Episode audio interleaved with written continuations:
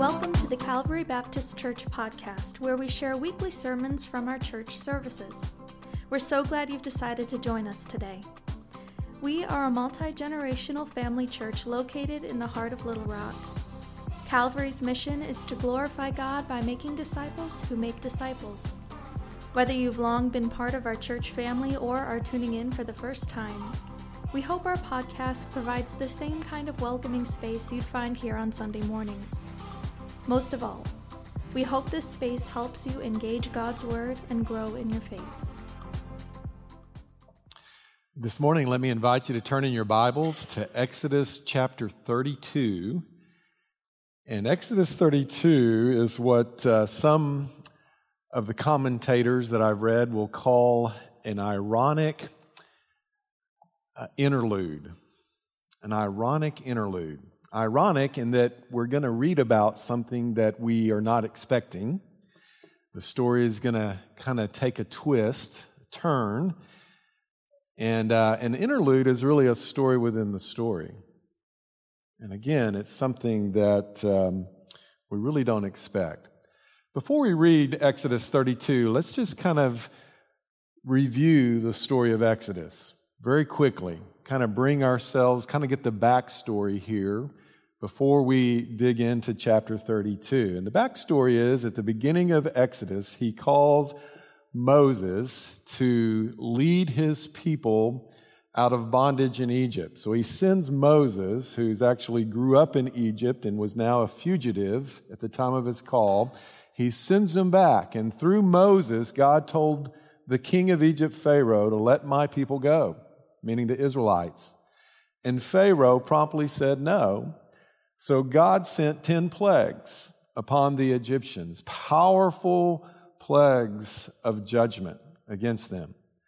And after the 10th plague, Pharaoh finally changed his no to go. And he lets the Israelites leave Egypt, and they don't leave empty handed. You might remember they take with them the gold and silver and all kinds of fabric and linen, very priceless items. Take animals. And they really leave with the wealth of the Egyptians. They make it as far as the Red Sea when King Pharaoh changes his mind, sends his powerful army after them. And then you might remember God's mighty miracle of deliverance where he parts the waters of the Red Sea. The Israelites walk through on dry land and are saved. The army uh, ill advisedly follows after them, and the Egyptian army drowns when the waters cave in on top of them. So God's mighty hand of deliverance seen once again. Then they cross through multiple deserts, very rugged, barren deserts, and all along the way, God provides water for his people in that desert food for his people. They wake up, and next to their tents is this honey bread called manna, and he feeds them every single day. They're attacked by a, a band of desert marauders called the Amalekites, vicious, vicious people, and God allows them to overcome and defeat the Amalekites. He protects them.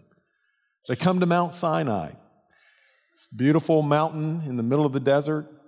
And they have this extraordinary encounter with God at Mount Sinai. You might remember that scene in the middle chapters of Exodus where the mountain's on fire as the presence of God is there. And uh, there's lightning and thunder flashing in the background.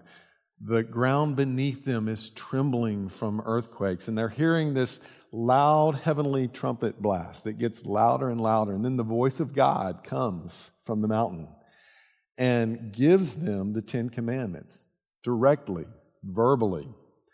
And in the midst of that, God tells the people, You are going to be my holy nation.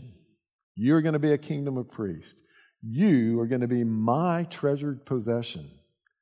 And then shortly after that, he gives them more details about this covenant, the law that he's giving them, that's summarized by the Ten Commandments. And then he has a, a, a ceremony, kind of a covenant ratification ceremony with his people, again at Mount Sinai. And in that ceremony, God promises to bless them to set them apart, to use them to show all the other peoples of the, of the world who he is. And their part in the covenant was to obey. And twice in that chapter, the people proclaim loudly, We will do everything that you've told us to do. We will obey your commands. And then after that, Moses goes back up on top of the mountain and he spends some extended time with God. We find out later it's 40 days and 40 nights.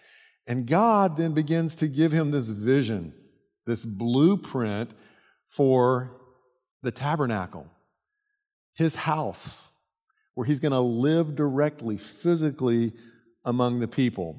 And we've talked about the tabernacle. We've, we get a play by play of details of this blueprint in Exodus. And we've looked at that the last few weeks. He even told us who was going to build it. Two guys, one named Bezalel and the other Oholiab. We're going to lead the people, these craftsmen extraordinaire. We talked about them last week. Well, right now, in terms of the chronolo- chronology, the tabernacle was just a vision. Moses is up on the mountain. The people are down at the base of the mountain waiting for him to come back. And that's really the setting for Exodus chapter 32. So let's look at it.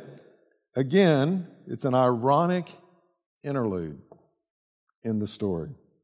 What does that mean? Well, let's pay attention to what it says. Verse 1 of chapter 32, it says, When the people saw that Moses was so long in coming down from the mountain, they gathered around Aaron and said, Come, make us gods who will go before us. As for this fellow Moses who brought us up out of Egypt, we don't know what has happened to him. Wow, that's a little surprising, isn't it? I don't know about you, but when I read stories like this, I think, wow, really? How quickly you have forgotten all that God has done for you. How shallow can your faith be? How weak can your faith be? How fickle can your faith be that you're, you're just suddenly now going to turn on this God who's provided so miraculously and abundantly for you and disobey him? This is a direct violation of some of the commandments, especially the first two have no other gods before me and make no idols. And then immediately the people say, Well, we want a God. And so make us a God, Aaron. Aaron, by the way, is Moses' brother. He's been left in charge of the people down at the base of the mountain. So Aaron, verse 2 says, Well, take off the gold earrings that your wives and your sons and your daughters are wearing and bring them to me. These were the earrings they got from the Egyptians. So all the people took all of their earrings and brought them to Aaron. And he took what they handed him and made it into an idol cast in the shape of a calf fashioning it with a tool. And then they said, These are your gods, Israel, who brought you out of Egypt. So here they're fashioning a god, an idol, that would have looked like one of the gods that they had seen and knew about in Egypt. And they wanted this God to represent their God, Yahweh, the one who brought them out of Egypt again, in direct violation of God's covenant law. When Aaron saw this, he built an altar in front of the calf and announced, Tomorrow there'll be a festival to the Lord. So the next day, the people rose early and sacrificed burnt offerings and presented fellowship offerings. Afterward, they sat down to eat and drink and then got up to indulge in revelry. So now they're having this religious ceremony and they have a, a feast that goes with the ceremony.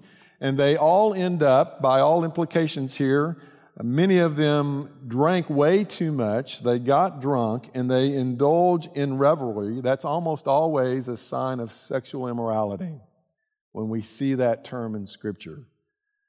Not a good day for the people of God. And uh, not a good day for Moses. Look what it says in verse 7. The Lord then said to Moses, Go down, because your people whom you brought up out of Egypt have become corrupt. I think it's interesting here. This is the God who sent Moses back to Pharaoh, and through Moses, God said, Let my people go. And he consistently describes him, them as his people. And again, at Mount Sinai, he said, You will be my people, a treasured possession. But now here, he's telling Moses, You need to go down because your people, whom you brought out of Egypt, have become corrupt. This kind of reminds me of my childhood a little bit. My brother and I had a season in our lives when we uh, were at home during the summers with my stay at home mother who was uh, taking care of us. And there were some times, believe it or not, when we were not so good. And it was usually because my brother, my older brother, was just pummeling his little brother. And so I, you know, I had to do something to do. Well, when my dad would get home on those occasions, my mom would often say, well, Let me tell you what your sons did today, what your boys did. And so uh, it, wasn't, it wasn't my boys, it wasn't our boys, it's your boys. I think God's doing the same thing. He's distancing himself from his people because he is so angry at them and so disappointed with them. They become corrupt. And then it says they have been quick to turn away from what I commanded them. I mean, literally, chrono- chronologically, this event happens right after the covenant ratification ceremony. And then Moses is up on the mountain for over a month. So, really, if this covenant, if you think about it being a signed agreement, like we have contracts, then the ink would not have even had time to dry. And they've already broken their promises to God terribly. And they violated the covenant. And uh, so they've been quick to turn away, quick to forget. And they've cast this idol in the shape of a calf. They bow down to it. They've sacrificed to it. And they've said, these are your gods, Israel, who brought you up out of Egypt. What a disappointment. God is angry. He says, I have seen these people, verse 7, the Lord, or verse 9, the Lord said to Moses, and they are a stiff necked people. That means they are stubborn and they're rebellious and they're consistently weak in faith and disobedient. That's what he means. Stiff necked people and then he says, Now leave me alone so that my anger may burn against them and that I may destroy them. And then he says, I'll make you into a great nation. So essentially, God is saying, I'm seriously thinking about plan B. Plan B is that I'm going to get rid of these rebellious, stiff necked people who disobey me, who've broken my covenant before it's even had time to be established and for the ink to dry on the commitment. And so I'm going to start over with you. Now, some of us might, if we were in Moses' place, might see that as a compliment, like, wow, God wants to, to, to build his nation out of my lineage, uh, out of my descendants. But Moses is absolutely overwhelmed with what he says and says, No, Lord, you cannot do this. Look what Moses begins to say. He begins to intercede for the people in verse 11. He sought the favor of the Lord, and he says, Lord, why should your anger burn against your people, whom you brought out of Egypt with great power and a mighty hand? Why should the Egyptians say it was with evil intent that he brought them out to kill them in the mountains and to wipe them off the face of the earth? Turn from your fierce anger, relent, and do not bring disaster on your people. Remember your servants Abraham, Isaac, and Israel, to whom you swore by your own self, I will make your descendants as numerous as the stars in the sky. I will give your descendants all this land I've promised them, and it will be their inheritance forever.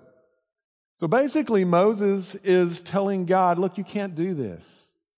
What are the the pagans going to think? The Egyptians going to think that you brought your people out here just to destroy them? You can't do that. What about your reputation, God? And what about the promises that you've made to Abraham, to Isaac, to Jacob, to all of the people of God and the patriarchs? You've got to come through with your promise. You always deliver on your promise and promises. And so, interestingly, verse 14, it says, Then the Lord relented, and he did not bring on his people the, the disaster that he had threatened. There's a very interesting kind of theological thing here that's happening. It appears that God actually changes his mind based on Moses' intercession. Might have something to say to us about prayer. If you read through scripture, we see pretty consistently that God doesn't just want us to pray to tell us things that he already knows. He wants us to pray and ask Him to do things. And I believe that things happen when we pray that would not happen when we don't pray. God releases His power into our circumstances, our needs. God even changes. You see this pretty consistently in Scripture eh, on occasions. He changes when people change through prayer and intercession. And so God decides to relent and not bring the disaster that he had threatened. Now it's Moses' turn to go down the mountain, and it's going to be Moses' turn to get angry, we're going to see. Moses turned and went down the mountain, verse 15, with the two tablets of the covenant of the law in his hands, and they were inscribed on both sides, front and back. The tablets were the work of God, the writing was the writing of God engraved on the tablets. So after God spoke the Ten Commandments, in Exodus chapter 20, he then writes them down on these stone tablets, front and back, two tablets, gives them to Moses. And that's what Moses is now bringing down the mountain. And the Ten Commandments, again, are a summary of the law. So he goes down with these tablets, and it says when Joshua, Joshua was with him, he was kind of halfway up the mountain. Moses went further up and met with God. Then he comes back down. They, they reconnect and then they travel to the base of the mountain together. Joshua says there's the sound of war in the camp. And Moses replied, It's not the sound of victory and it's not the sound of defeat. It's the sound of singing that I hear. He hears the party, the wild party that's taking place at the base of the mountain. And in verse 19, it says, When Moses approached the camp and saw the calf, it's the golden calf and the dancing. His anger burned and he threw the tablets out of his hands, breaking them to pieces at the foot of the mountain. This is clearly symbolic that the people have broken their promises, broken the covenant. And so the covenant tablets, stone tablets, are now broken as well. And then we're going to see he does three things. He's going to destroy the idol that they've made. And then after he destroys the idol, he's going to deal with his brother, the leader in charge, Aaron. And then he's going to deal with the people. So look what he does to the idol. He took the calf, verse 20, and he made it in, that they had made, and he burned it in the fire. Then he ground it up to powder, scattered it on the water, and made the Israelites drink it. So he burns it, grinds up the remains into this fine powder, and probably puts the powder then into the water supply so that the people would be forced to drink it. Then he deals with his brother. What did these people do to you that you led them into such great sin? Now remember, this is Aaron who's going to be the first high priest. This is the guy that's going to wear the insignia on the top of his turban that says the Holy One of God. This is going to be the only guy that gets to go into the Holy of Holies to represent the people and offer atonement. And, and he's the one that did all this, that allowed this to happen. And so his brother calls him out on it. And so I'm sure we're going to see Aaron very heartfelt, very remorseful, very repentant. Well, let's read what he says. Verse 22 Do not be angry, my Lord, Aaron answered. You know how prone these people are to evil. They said to me, Make us gods who will go before us. As for this fellow Moses who brought us up out of Egypt, we don't know what's happened to him. So we, I told him, Whoever has any gold jewelry, take it off. They gave me this gold and I threw it into the fire, and out came this calf. now, Aaron sounds a lot like my brother and I back in the day.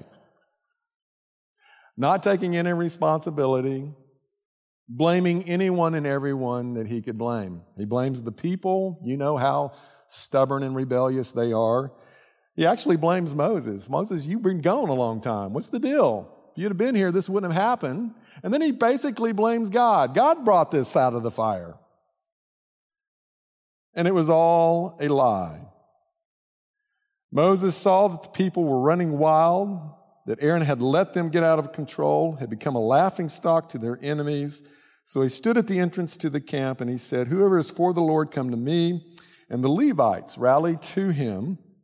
And then he said to them, This is what the Lord, the God of Israel, says Each man strap a sword to his side, go back and forth through the camp from one end to the other, each killing his brother and friend and neighbor. And the Levites did as Moses commanded. And On that day, about 3,000 of the people died. Then Moses said, You have been set apart to the Lord today, for you were against your own sons and brothers and he has blessed you this day. So basically, it was time to repent. And anyone that chose not to repent, not to get rid of the idol and clean up their lives, repent from their sexual immorality and all the other things that were going on, were judged violently, were killed. And then Moses, verse 31, goes back to the Lord and he says, Oh, what a great sin these people have committed. They have made themselves gods of gold, but now please forgive their sin. But if not, then blot me out of the book you have written.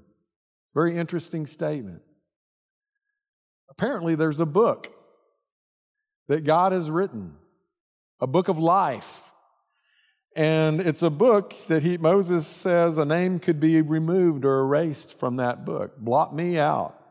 And in essence, what we see here is that Moses, being the good shepherd that he's become, is interceding in behalf of a rebellious people, sin filled, sinful people. And he's basically saying, Please forgive them, Lord. And if you can't forgive them, let's make an exchange. Keep me from my eternal life with you. And, um, and the Lord replies to Moses, Whoever has sinned against me, I will blot out of my book. Basically, each person is going to be responsible for his or her own choice.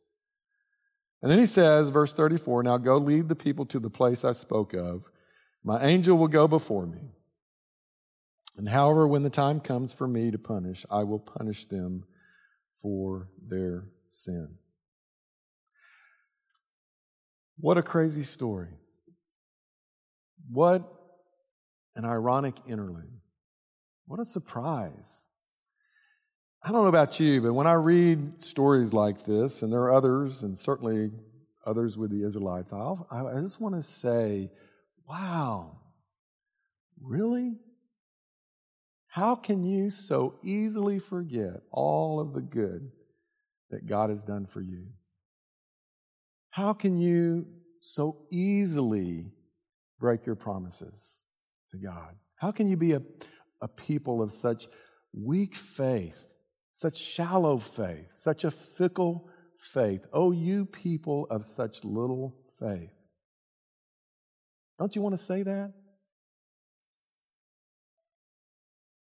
Well, when we do say that, we get that little tap, don't we, on the shoulder that we've learned to know is the Holy Spirit. That still small voice starts speaking. It's the voice of God.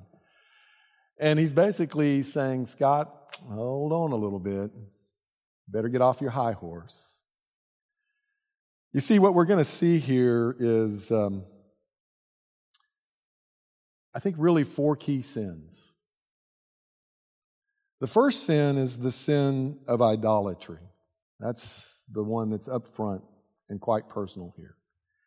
It's very easy for us, me, to say, well, you know, gosh, I'm glad I don't have to have that problem. I'm glad I don't have the issue of idolatry, the sin of idolatry. But if we define idolatry as allowing something or someone to take God's rightful place in our lives, then we need to realize well, this is just not a, an Old Testament problem. This is very much a today problem. And this can very much be a Scott problem, a personal problem. We can allow good things to take God's rightful place in our lives. We can allow money or earthly treasures or earthly entertainment. We can allow a relationship, a boyfriend, a girlfriend, a husband, a wife, a grandchild, great grandchild can suddenly take this place, this position, this desire of our hearts that only God deserves and must have. Idolatry is alive and well. And before we judge them, we really need to look in the mirror and see if we truly are obedient in our own lives. The other sin is the sin of forgetfulness, forgetting what God has done for us.